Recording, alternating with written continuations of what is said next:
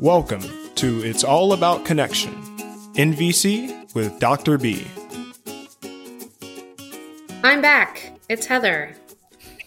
And- Heather, you've been gone a long time, Heather. But now I'm here, and today we're talking about the part of NVC that I think people sometimes often forget, or if you don't really know anything about NVC, you just don't hear about this part as much. You hear a lot about giving empathy and receiving empathy, but you don't hear a lot about the expression piece. Yes, it's true. Most people sometimes equate NVC with empathy, and that's it. And I like to really bring home the point that if you're only ever just listening in a relationship, you're the one that listens, but you don't get to express. I don't know about you. Do you think that that would be very fruitful, connecting kind of relationship if it's one sided like that? No, you'd just basically be in partnership with a brick wall. yeah, exactly. It'd be very frustrating if you only ever listened and didn't get to be heard yourself. Yes. Seems like a recipe for a disaster. Pretty much. So there is that expression line. If you think about the NVC dance floor, you have empathy, and under empathy is OFNR. What do those stand for? Heather, remember? It's been a long time, but I'm pretty sure you remember. I'm a little rusty, but observations, feelings, needs, and requests. Right. So when you're listening to somebody, you're listening in with that lens. And then when you're expressing, if you get the opportunity to express, then same thing. You're using OFNR. You're using that observation, feeling, needs, request as well. And I highly recommend that you do express again because there'll be resentment otherwise.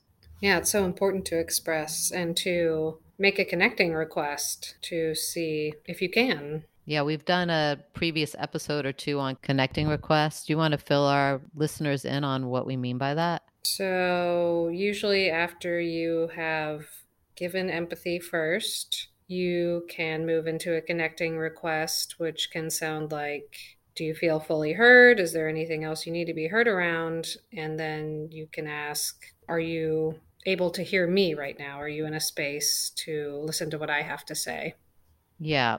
So it is really nice to ask ahead of time before you do launch into expressing because otherwise, if you launch in and you start expressing and the other person isn't available, they're not resourced enough, then more than likely your expression is not going to come all the way through. This, and undo all the work you just did. Yes. I mean, it's really helpful to ask Is now a good time? Can we switch over to me right now and let me have a chance to say the things I want to say? And if it's a request, that means the other person can really say no. And they might, they might say no, actually, in honor of the connection. Like, I'm not ready for it right now. So I just need to wait and hopefully we can come back. But maybe if the person says yes, wow, you're in a much better position than if you had just launched in and expressed without knowing that the person was available for it. Really, really key that connecting request piece. And honestly, just a little tag. I think we could add,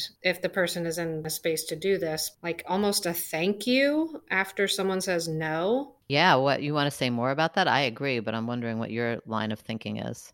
At least for me, it's hard to say no when someone wants to express. So I don't take the time to check in. I'll just immediately go to yes, of course, like whatever you want. And I'm definitely learning to strengthen my no and honor those boundaries that I have. But I think it can be hard sometimes to say no and to really listen to yourself. And I think by saying thank you or just acknowledging that it takes guts. takes their strength to say no to someone especially when they're wanting something from you. Right and even that it really is in better service to the connection. My guess is hopefully the person isn't saying no forever but just know right in this moment because they know that if you say something i'm probably not going to be ready for it and it's just going to go down a bad path here. And yeah so thank you so much for letting me say no or thank you so much for saying no because there's a better chance that when we do come back together that there's going to be more ability for us to give and receive in our communication it's ultimately for the betterment of your connection Right. But it's so out of it's not what we typically do. So it can be very off putting in a moment or maybe even jarring to the person that's receiving the no. But remembering that it is a request, like when you ask that connecting request there, to be ready to actually maybe hear a no and have some trust that if you're able to receive that no, I have found that usually the other person, when you come back to it, there's more understanding. There's something that happens and just, okay, you said no. So this just actually happened the other day with my mom and I, come to think of it. We were in a conversation, we're still working through a situation, and she wanted to share something. And I guess she heard something in my voice. We'd been on the phone for almost an hour and she heard something in my voice that I think was maybe telling her that I don't really know if I want to continue this right now. She actually picked up on that, which I was so grateful for. And she said, You sound like maybe you've had enough for right now. And I said, Yeah, it's true. I do. And I really appreciate you picking up on that. But we didn't just end it there. Then I said to her, But I really think we should make a commitment to continue this within the week so we're not both hanging out there around this whole thing and i think she was appreciative of that and i said actually why don't we put it on our calendar right now like put the time when we're going to come back to this so we did it's tomorrow morning in fact we're going to continue the conversation so i mean that's part of the process too it's an active process. Not, You're not just saying no and then fucking off forever. right, exactly. I don't have the ability in this moment. But I think there then, can be a tendency to want to push through. Yes. And I think that your thing about saying thank you is like, yeah, thank you for having enough awareness so that when we do have this conversation, it can be as productive and connecting as possible. Mm-hmm. The other thing that I do want to make mention of is like when it's okay to express. What are some like maybe measures or things to check in with self around before you go and express? Because I think sometimes there's a better moment to express and then maybe a better moment to kind of wait. And I often have used the barometer of like asking yourself, is what I'm going to say true? Meaning, like in NVC terms, I think that means, is it observational, right? Isn't an observation or if it's an evaluation, not true per se. It's just your perception. So, is it kind? I mean, that's a judgment, but meaning like, does it meet needs for kindness, what you're going to share? And I think that the way that we get to do that is making sure that you're sticking with that OFNR, right? So, kind meaning taking the judgment out of it, if you're keeping it observational and you're using feelings as opposed to thought feelings, there's a good chance that you're at least attempting to make it as safe as possible. Will it improve upon the situation? This is always a sticky one for me to really stop and think is this actually going to make things better or will it make things worse? And, you know, usually communication will, but I think there are many things you have to take into account your readiness, the other person's readiness. They might not ever be ready, and then you have to do your own work because there might not ever be a time to express.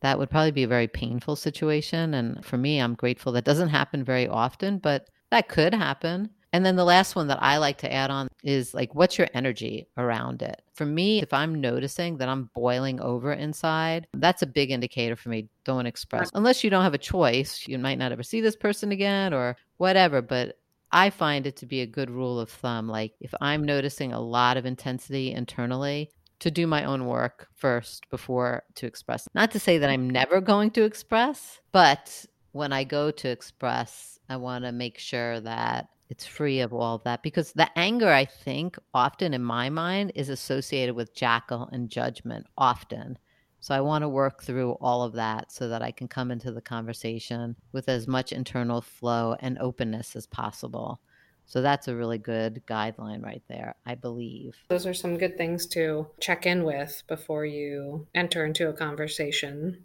Yeah, I think the whole NVC process really helps us just to slow everything down, everything. Like maybe the entire conflict kind of gets slowed down and you might take weeks to get through it. Or maybe when you're in the conversation yourself, I find just making sure that we're reflecting and taking needs guesses before we speak ourselves. That slows the whole cadence of the conversation down. And that, that's actually really useful, but it's so hard especially if you have a lot of energy around it. It's very hard to slow down in the midst of a difficult conversation. I think that's plenty of information for people to take in. And our empathy warm line for those of you that may like to connect with us is 850 706 0488. You've been listening to It's All About Connection, NVC with Dr. B. For more episodes and guest bios, please visit us at www.thebigbmethod.com. That's www.thebigbmethod.com. And remember, empathy first